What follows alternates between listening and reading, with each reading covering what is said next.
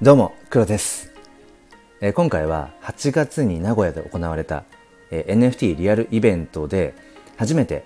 対面したシアさんと語らいました。その当時のね、居酒屋の続きみたいな感じで、本当にまさにそのお互い環境が似ていて、その本業であるね、その仕事があって、でまさに子育て世代ど真ん中で、ともするとミドルエイジクライシス、自分の人生ってこのままで良かったんだっけみたいな、そんなね、ことを考えるようなそんな最中、NFT との出会い、そして今なぜ NFT をやってるんだっけっていう、そんなあたりのね、話をさせていただきました。きっとなんかね、共感いただける、同世代の方多いんじゃないかなと思います。では本編をどうぞ。はい、じゃあ、ここから今収録が始まりました。毎回ね、このなんかここから始まりますみたいな、あんま好きじゃないですけど苦手なんですけどそうそう、区切られる感じがね急に喋り始める、ね、そう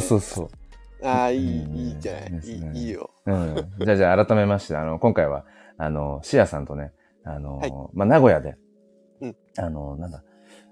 ィアDAO主催でいいのかな。そうだね、カネリさんの、要するメディアのDAOの、イベントで名古屋で、あって、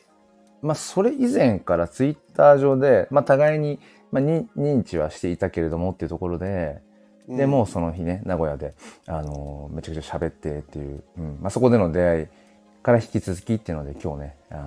話していきたいなと思うので、改めてよろしくお願いします。お願いします。もうあれ、名古屋行ってから、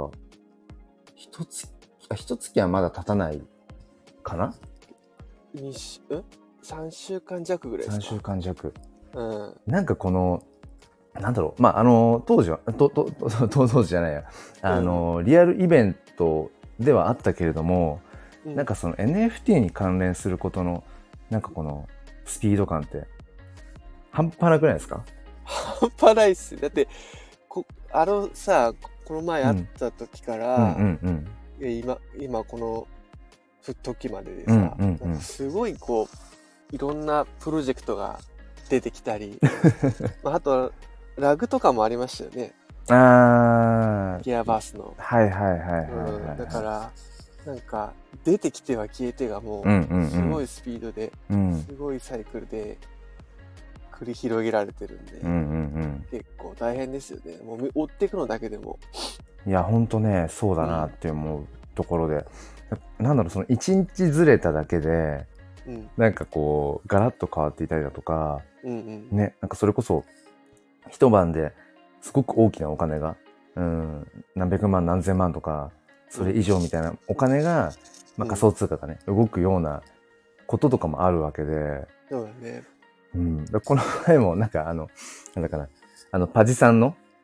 AI 活用実験の、芦屋さんそれってなんか参加してましたっけ？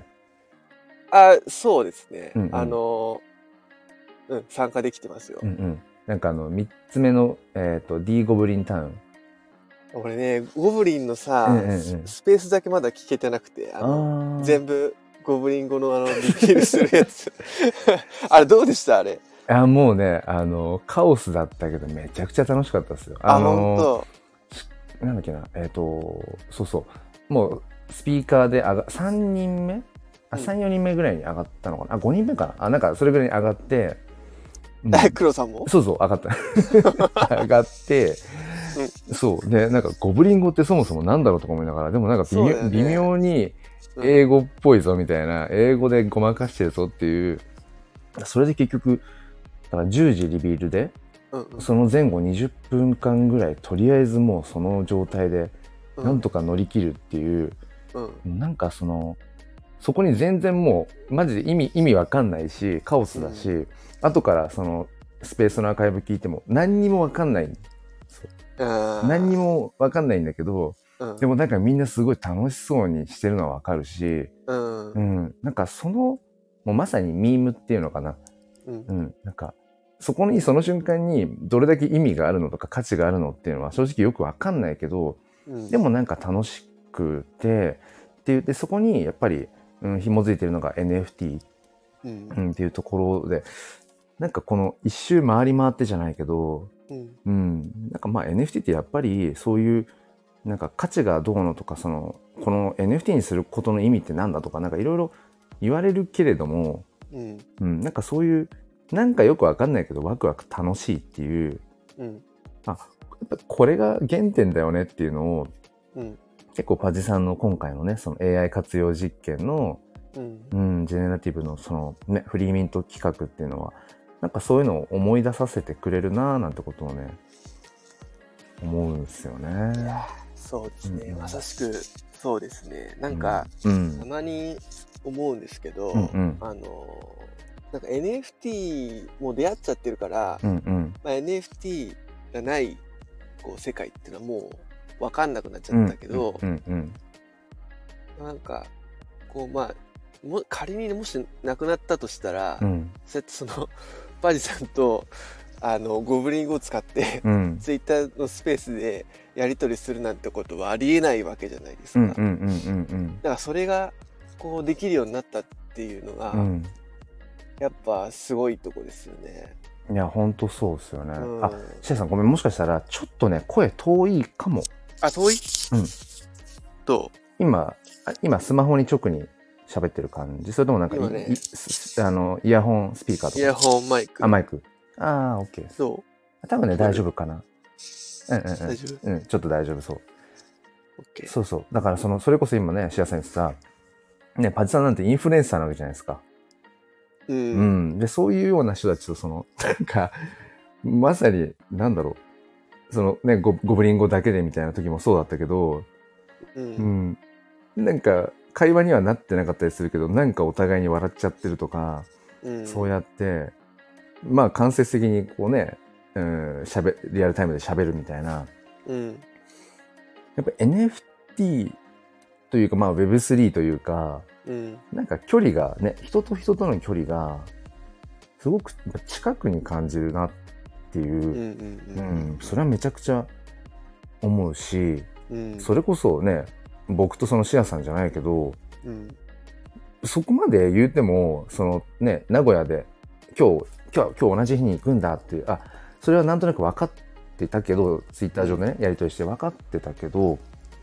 そこまで別にめちゃくちゃ喋ってたとか、それこそ喋ってたわけじゃないから、そうそう、なんかちょろちょろっとこうねツイッター上で、ちょっとこう触れてたぐらいだから、それでもやっぱりリアルであってそのまんま飲みに行けちゃう感じとか、なんかすごい距離を、人との距離を、もうその NFT という3文字を、あ、お互い知ってるんだねって思った瞬間に、そんだけぐっと近づけるって、他になかなかそういうね共通言語ってないんじゃないかなってね。なんか大体そういうのってこう趣味が一緒だったりとか、まあ、仕事がちょっと関連してたりとかするっていうことでつながったりとかするけど、でも別にそうやってこう人柄とかが合うからっていうわけじゃないじゃないですか。なんかそこがなんか趣味とかとつながるのとは違う感じがするなと思ってて、そうだからなんかねクロさんと僕とで、全くこう違う人生を歩んできて多分交わることなかったと思うんですけど、今回のことがなかったのね、そうだからそれが本当魅力ですよね。いや本当ですよね、まさにだから共通の趣味、確かに趣味とかでねつながるってことはリアルではあるかもしれないけど、でもなんかその人間性とかその価値観とかっていうとこまでは多分ねなかなか、だから趣味は同じだけど別に気は合わないみたいなことは多分あるだろうし、でもなんかこのやっぱり今の段階で NFT 持ってるとか、NFT にコミットしているっていう状態なだけで多分状態でもすでにきっとある程度このなんだろうな、人のタイプというか、似た価値観を持ち合わせたような人たちがきっとね、ある種変態的な、 なんかその例えば新しいもの好きとか、どこかしら何か、分かんないけどリアルな世界の日常に対してちょっとこう、違和感とかどこかね何かを感じてるみたいな、きっとそういう人たちが今の段階でこれが10年後20年後になってそのね Web3 その頃 Web3 かどうかわかんないけど、うん、のあたりに人が増えた時にはもしかしたら今みたいな何 NFT 知ってるのっていうそこのなんかもうそれだけで会話できちゃうみたいな価値観が合うなみたいな、うん、人に出会えるとはもう限らない気がするなってあともう何年も経っちゃうと、うんうん、そうそうそうまあいずれこの NFT っていうのも当たり前になっちゃう、うん、世の中が来ちゃうからねおそらくね、うんうんうん、いやでもどうですかなんか芦屋さんってどれ NFT まあ NFT 始めてっていうかその辺の日本語よくわかんないけど芦屋さんどれぐらいでしたっけ？僕は、うん、仮想通貨は、うんうん、だいぶ前に買ったことはあったんですけど、うんうんうん、でもあれですね NFT を購入するとかそういう話は、うん、あれですね 5月ぐらいかな CNP が出た時に、はいはいはいうん、まあ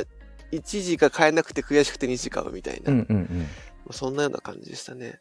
でも割とあれですかじゃあ2時とは言っても割と早い段階で、うん、そうだね今の値段では買ってないので、うん、2時でじゃあ2時ですぐに拾ったとしたら当時確かインスタそんなに高くなくて 4,5 千円ぐらいそうだね 5,000 円ぐらいだったかな 5,000 円ぐらい確か、うんうんうん、で1体だけ買って、うんうん、そしたらも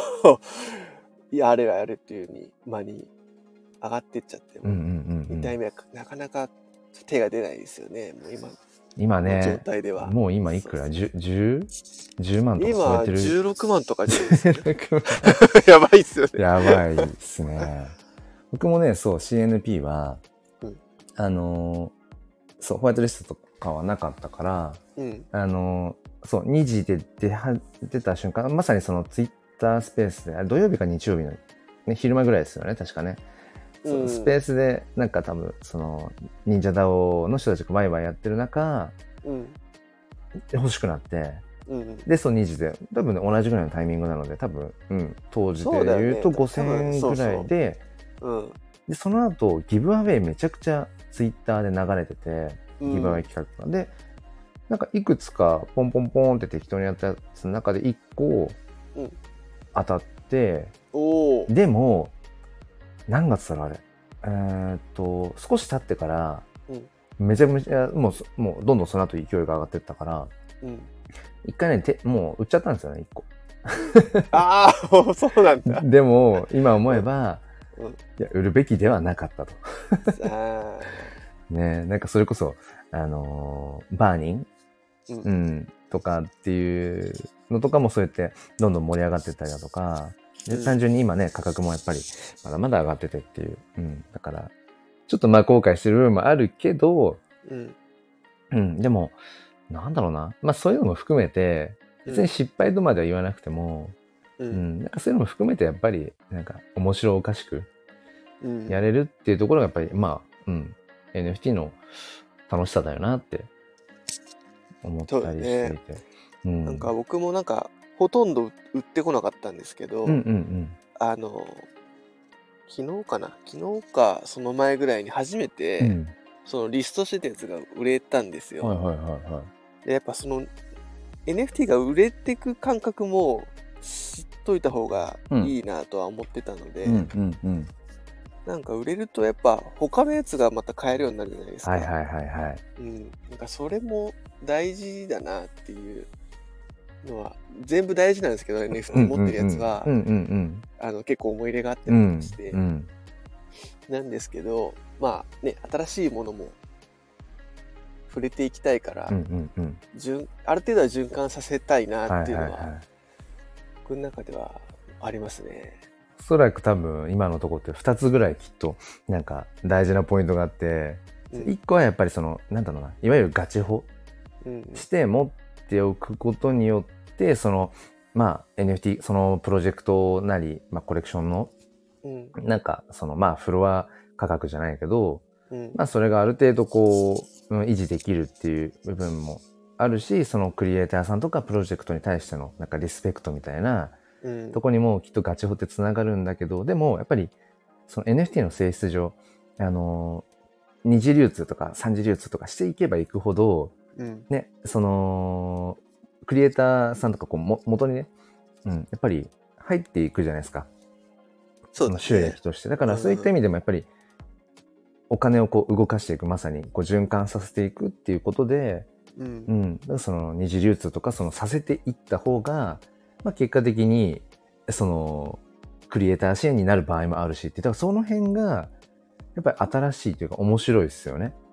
そうだね。だから、なかなかこうやっぱりリアルな中での何か自分が買いました、でそれを例えば売りました、中古とかでって言った時に、もう別にそこで自分の懐にこうちょろっとねキャッシュバックがあるぐらいで、それで別にその商品作品を作ってる人に対して何か応援になるわけではちょっとまあなかったりもするから、直接的には、だそういう応援とかっていう要素も NFT にはあるっていうのが面白いなっていうのと、あとはやっぱりその自分の持ってる NFT をどれかを売って、そこでこうちょっとね得たお金でまた別の NFT を買うって、僕らその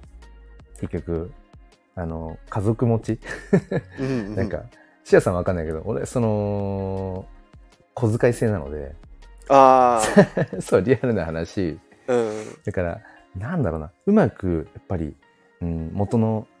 原子っていうのかな、の中でいかにこうやりくりしていくかみたいな、まあね、制限じゃないけど、その中でこううまくやっていく楽しさもあるっていうか、そうだね、それはあるねそうめちゃくちゃあるので、そうなんだかな、だからどっかのタイミングでちょっと一回ね、どれくらいそういえばその要は仮想通貨に、変えて NFT の方にこうお金使ってたんだっけなって言って一回計算した時に、ちょっと一旦止めておきましょうって自分の中で なったんですよ、数ヶ月前に、だから日本円で言うとこれぐらい今使ってんだなってことが、でもその中で当然その NFT がね、その結局買った後に価値が上がっていくとかっていうこともあるから、まあ、その逆もしっかりだけど、だから含み益みたいな感じなので、トータルで言うと、まあ、むしろ全然プラスなんだけど、実際今そうかこれぐらい使ったんだみたいな、まあ、若干ねその妻には内緒にしてる部分とかもあるし、そうあったりもするから、そのタイミングぐらいからある程度だからその、自分の持っている、まあ、今その要は投資した分の中の持ってる NFT とかその仮想通貨をよりそこからまた増やしつつ、また新しい NFT をいかに買っていくかみたいな、そこもまたまあなんだろう、妻子持ちの一つリアルみたいなとこはあるかなって、やっぱね鴨頭さんみたいにさ、もう無限に買えるみたいなね人だったらいいんですけど、3イーサーとかねと言いつついきなりクールガール3イーサー5円のやつボンと買ってるとかねどういうことみたいなねえ、本当にすごいっすよね、そうそう、だからね、誰しもができるわけじゃないけど、そうですよね。だからそれぞれに置かれた今の環境の中で、それこそなんだろう、その、避ける時間、どれぐらいその時間をそっちに持っていけるかっていうのもそうだし、金銭的な部分でもどれぐらい使えるのかってやっぱ人それぞれ違うし、それこそまあこの今 NFT に触れてる人たちって多分3、40代が特に多分多くて、多いですね。でやっぱりお子さんいるんですねみたいなやり取りってめちゃくちゃ多いので、だからきっと同じような、まあ、悩みまでいかないにしても、なんていうのかな、もっと NFT 買いたいけどみたいなことをね、その金銭的な部分でそういう感情を抱いてるその子育て世代のね、パパさんママさん、また多分パパさんが多いんだと思うけど、体感的にやっぱり男性の方がねかなり多い気はするので、Web3 は。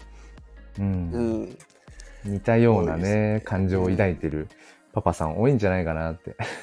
いやー多いってか全員そうじゃないですか全員そうそう、うんうん、だからいかになんかやっぱりそのなんだろうなあんまり小賢しいことばっかりしててもつまんなくなっちゃうけど、うん、ねなんかそのいかにホワイトリストをゲットして、うんそれこそあのフリーミントで、うんうん、やってその後2次で、うん、売ってこう どれだけこうプラス収益を出すかみたいないかに爆益案件をつかむかみたいななんかそこばっかりいっちゃうと、うん、なんかね結局何のために NFT 始めたんだっけとか、うん、まあなりがちです ねなりがち、ね、だけどバランスですよねそうそうそうそうなんか両方楽しいじゃないですか、うんうんうん、両方の楽しさがあるから、うんうんうん、そこを両方取れるようにやっていけるといいですよね確かにそうですよね、うんうん、だからもちろんだからそのね、うん、ホワイトリストをいかにゲットしてあの、まあ、プラスの、ね、利益を出していくかっていうのも今シアさんが言ったみたいにやっぱりそれも楽しさの一つだし、うんうんうん、投資性投機性っていうのがもちろんあるし、うんうん、確かにバランスかなだからあのそれこそ今回のねさっきのパジさんの AI 活用ジェネラティブ、うんうん、の中で僕はそのプラスも出しつつ楽しんでるってところが正直あるので、うん、そうそうだからなんだろうなそれも含めてまあ NFTだよなっていうでもバランス大事だねって本当にそうだよね、で結構崩れがちですよねバランスが、ねうん、そうだからあのそれこそ気づいたらディスコードのチャンネルディスコードめっちゃ増えちゃってるとか、うん、なんかそのホワイトリストがどうのこうのっていうとどうしてもディスコードのねなんかジョインが必須だったり参加条件必須だったりとかするからそうだね、うんうん、でもなんかディスコードも結局なんか増えすぎると、うんなんかもう追うのが義務みたいになってなんか疲れちゃうしそうですね。ねだからちょいちょいこう断捨離をしつつ、うん、やってるけど、うんうん、まあでもちゃんと見れて10チャンネルぐらいですよね多分、うん、僕はねそんなに見れないですね本当に2,3 個あのスクロールするじゃないですかスマホとかで、ね、こう見てると、うんうん、なんかスクロールほぼしないでここに表示されてるぐらいがもう僕は限界かなっていうだから画面に表示できる分だけそうだから2、4、6あまあだから10そうね10ちょっとかな確かに10ちょっとがギリギリでもその中でもちゃんと追ってるって本当に言えるのは2つ3つあるかないかぐらいピクセルヒーローズとあとはその NFT 教室まあでも NFT 教室はそんなに別にまだ全然ねあなんかセミナーとかやられてるんですよね確かなんかね一応まあなんかがっつりとあのセミナーを開いてるとかってわけじゃないんですけどもともとは今この撮ってるスタンド FM で、うん、その週末ライブ配信という形で NFT 教室をずっとまあやってきていただけど、うん、やっぱりそのねリアルタイムだけだとなかなかじゃあその1時間ぐらいのライブ配信の中で、うん、じゃあメタマスク作って、うん、あの仮想通貨取引所の口座がなんちゃらっていうのを完結するのはほぼ無理ゲーなのでそうだねそうそうだからそういうなんか興味はあるけどとかっていうスタイフのライブ配信とかで、うんうん、つながった人たちとかがまあ一応そのなんか後でうんうん、コメントとかを飛ばせるような場所っていう位置づけでもあったりあでもねまだまだやっぱり、うん、なかなかやっぱり難しいなってそのコミュニティ作りってああまあそれはそうですね確かにねすごい難しいなって、うんうんうんまあ、でもそこはまあ淡々と、うん、淡々とやっていければと思って、うん、そうだから、うんうん、だからそれこそねその家族がいて仕事があってっていうまあ話にちょっといきますけど、うん、なんだろうなやれることがというか時間が限られてるので、うんうん、どうその辺ねやりくりしていくかというかどうですかその辺そうですよね、うん、ね本業あって家族いてあのね、うん、本当にもう積んでるんですよもうなんか本業やって、うん、でまあ帰ってくるじゃないですかはいはいで帰ってきたらやっぱね子供たちと遊んだりして、うん、でお風呂入って、うんうん、あもう寝る時間やってだから多分その隙間使うしかないし、うん、であと今日みたいにさ、うんうん、まあ朝ちょっと早めに起きて活動したり、うんうん、あと夜、うん、やるしかないっていうところなんだろうなとは思うんだけど、うん、結構体力いりますよね。いや確かにね、僕もだから、うん、やっぱり NFT 始めてからなんだろう睡眠時間がちょっとやっぱ減りましたよね。あー、うん、やっぱ睡眠削らないとやっぱ両立厳しいっすよね。そうです ね、ただやっぱり睡眠時間削りすぎると、うん、やっぱ体に来るし、うん、それこそねその、うんまあ、本業に支障が出なくもないし、うんうん、でそれこそそれは本当もう何においてもバランスなんだけど、うんうん、なんかそうねあちょっと最近睡眠時間削りすぎてるからちょっとちゃんと寝ようとかなったりあとはこう睡眠時間大事なんだけどやっぱりちょっと全然なんか例えば NFT のね、うんうん、金のことやりたいと思ってるのに全然やれてないからちょっと今日はやろうとか、うんうん、でも明日はもう気合でいこうとか、うん、っていうこともあるし、うんうん、なんかねでもなんかなんかね睡眠時間なかったりするとイライラしちゃって、うん、無駄にねちょっとこう5歳の娘に若干こう、うんイライラしちゃうとかね、なんかでそういうのがあると、うん、いやいやなんか何が一番大事だっけとかいやでも一番とか別に順番つけるあれでもないかとか、うん、なんかねその辺の別に悩んでるわけじゃないですよ全然、うん、悩んでるわけじゃないけどいやわかるよそうそうなんかとはいえでもやっぱり家族かなでもやっぱそうまあ家族が大事だけど、うん、一番で一番で、うん、だけどまあ自分が楽しいと思うことは、うんうん、ねやっておきたいから、うんうん、あれだよねそのなんとかこう巻き込めると楽しいと思うけど難しいねなかなかそこの、うんどう巻き込むかっていうのもあるし、うんうんうん、この前のさその、うん、リアルイベントは一回連れてってみようと思ったんだけどやっぱ難しい話はどうしても分かんないから、うんうんうんまあ、A は楽しそうに書いてたけど、うんうんうんうん、あそうか別の日であそうそう、ね、別の日行ったんだよね19日に、うんうん、あれパルパルさん来るとき行ったときあの時だ、うん、そうあの時も行きたいなと思って、うん行ったんですよ、うんうんうん、でまあでその日は夜もあったから、うんうんうん、もう泊まりってことにしようと思って、うん、奥さんと子供を置いて飲みに行くというその代わりちょっとホテルはいいホテルにしましたみたいな、バランスねバランスそうそうバランスを取りました、うんそうでもやっぱそれはめちゃくちゃ行ってよかったなと思ってからなんかねその、うん、それこそ旦那さん、まあ、僕らからしたら妻がいてその妻からするとその、ね、旦那がやっぱり楽しそうにしているとか、うんね、子供から見たら、まあ、なんかパパが楽しそうにしてる何かっていうそういう姿があるっていうのもなんか家族にとってはなんかやっぱ大事なことな気がするしまあそうだよね、うん、でもなんかやっぱなんだろうな家族をないがしろにしてっていうほどのバランス崩壊しちゃったらやっぱそれはまたね違ったことになってしまうし、うんうん、で中にはやっぱりなんだろうこの Web3 NFT にこうコミットし始めてから、うん、なんか家族ちょっともう崩壊しかけてますみたいな話も聞くし、うん、そうそうなんかだからまあ、まさにバランスだろうしでもこれって別に NFT とか Web3 に関わらず、うん、なんかやっぱりその家族がいるでも、まあ、一人の人間として自分がこうね人生の中でどんな人生を歩みたいかとか、うんうん、夢中になるものが、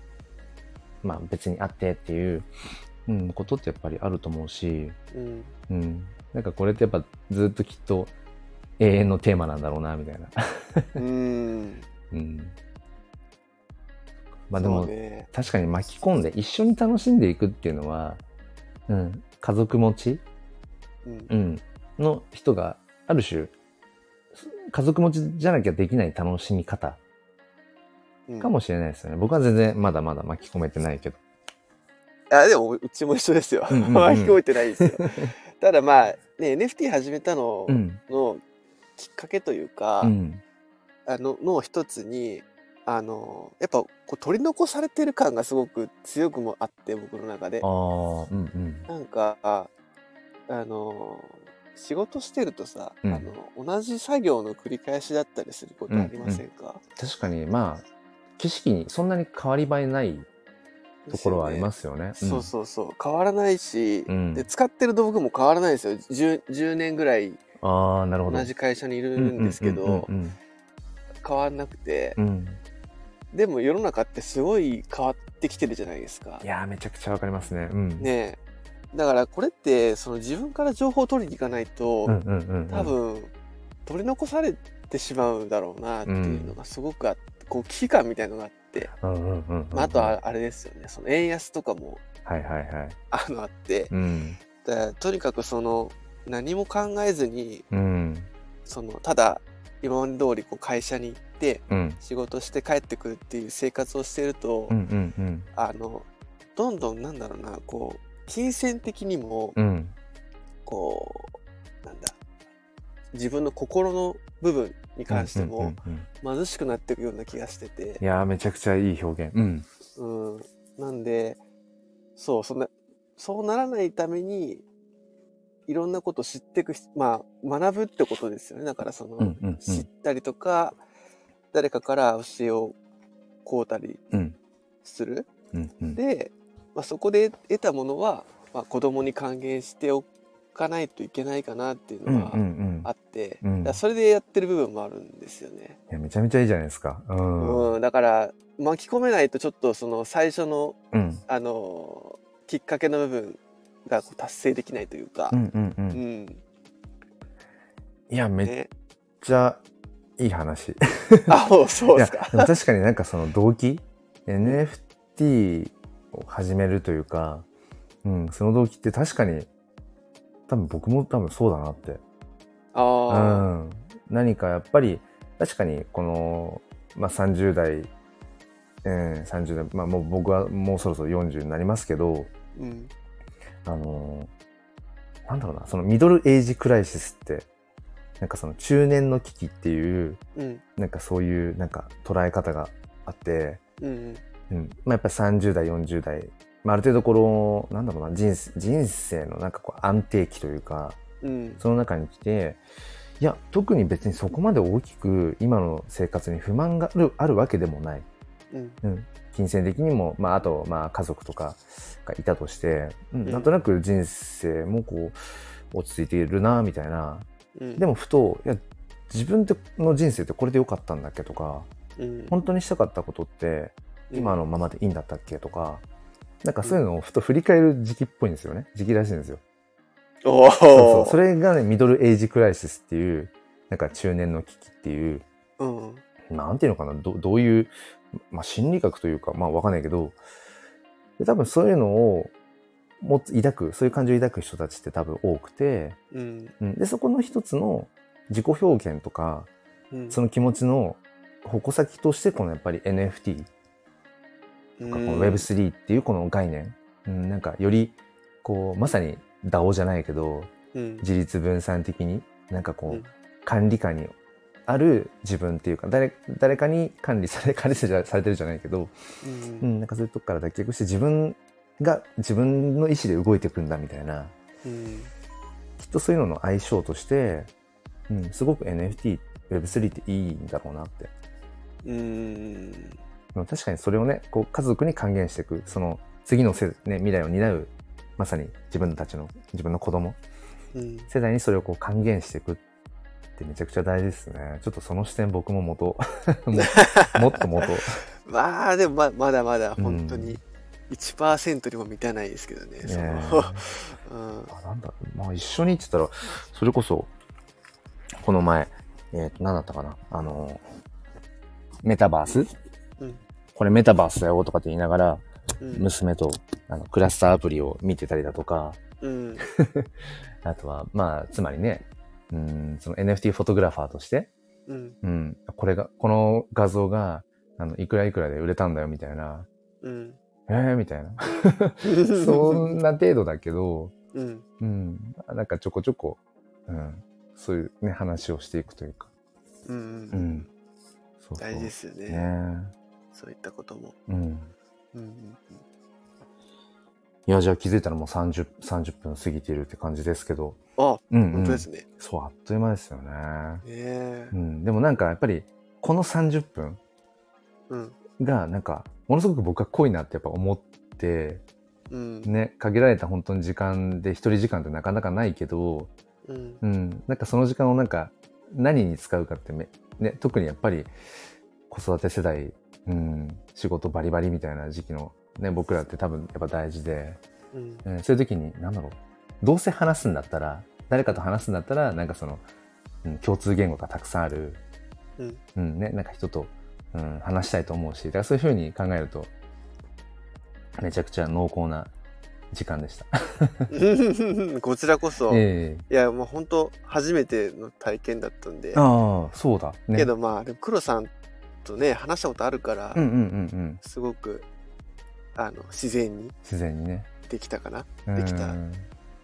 かな、うん、いやもう全然普通になんか、うんね、初めてとは思えないというか。うん、別に普通に褒めるのうまいよね。いやいやそんなことないまあ、もしそれがねあるとしたら、そう感じてもらえるとしたら、うん、わかんない、職業病かもしれない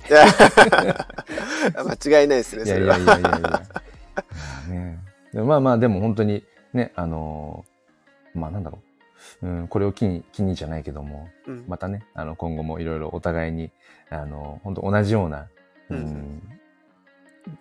環境というか中にありつつ、こう NFT を楽しんでる、まあ、仲間として、うん、またいろいろと、ね、話していけたらいいですね。ですね。ね、はいはい。シアさんもぜひぜひ全然多分もう今日からでもスタイフ収録配信、うん、多分いけると思うので。いけるかな。もう今ここでもう喋ったから、うん、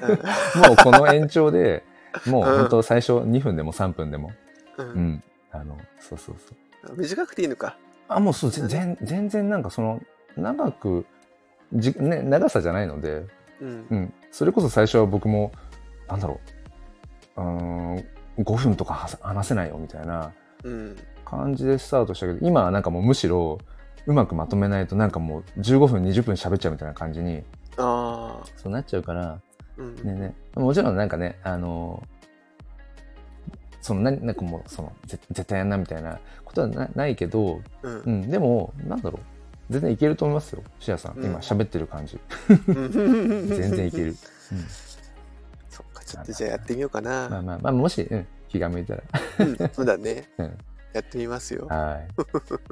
いじゃあそうね、今後ともよろしくお願いしますという感じで、はい、はい、こちらこそよろしくお願いします。はい、じゃあ今日は本当貴重な時間ありがとうございました。ありがとうございました、うん、ぜひまたね、なんかタイミングあれば話しましょう、うん、またぜひお願いします。じゃあありがとうございました。はいということでいかがだったでしょうか。もう本当にねシアさんとはなんだろうな、ほぼ同じような、年齢そして同じような環境の中でこう今こうして NFT に、まあ、触れていて、うんまあ、感じることも本当に共通言語も似ているななんてことをつくつく感じました。やっぱり今回話をして、改めて思ったね、うん、こととしてはなんだろうな、その時代ってやっぱりどんどん変わっていくし、うん、ともするとこの30代40代って人生がある種安定してきて、同じような、うん、景色ばかり、うん、眺めているってことに陥りやすいんですよね。でもどんどんこの世界っていうのはもっと変わっていってるはずだし、自分にできることってまだまだあるはずだよねっていう、それはまあ例えば転職するとか、その仕事を辞めて、その NFT の方にフルコミットするみたいな、そういうことに限らずやっぱりやっていけることってたくさんあるはずだよねって、それは別にその家族がいようがいまいがっていうのかな、うん、でまたそういった姿を、まあ、次の未来を担う次の世代の、ね、子たちに、姿を見せていくっていうことも、うん、大事なことだよねっていうなんかねそんなことに気づかされました、本当に改めてシアさん貴重な時間をありがとうございました、ぜひこれからもねこれ聞いてくださっている方も含めてこう NFT をはじめ、うん、自分の人生をね楽しんでいけたらと思います。それでは今日も良い一日を。ではまた。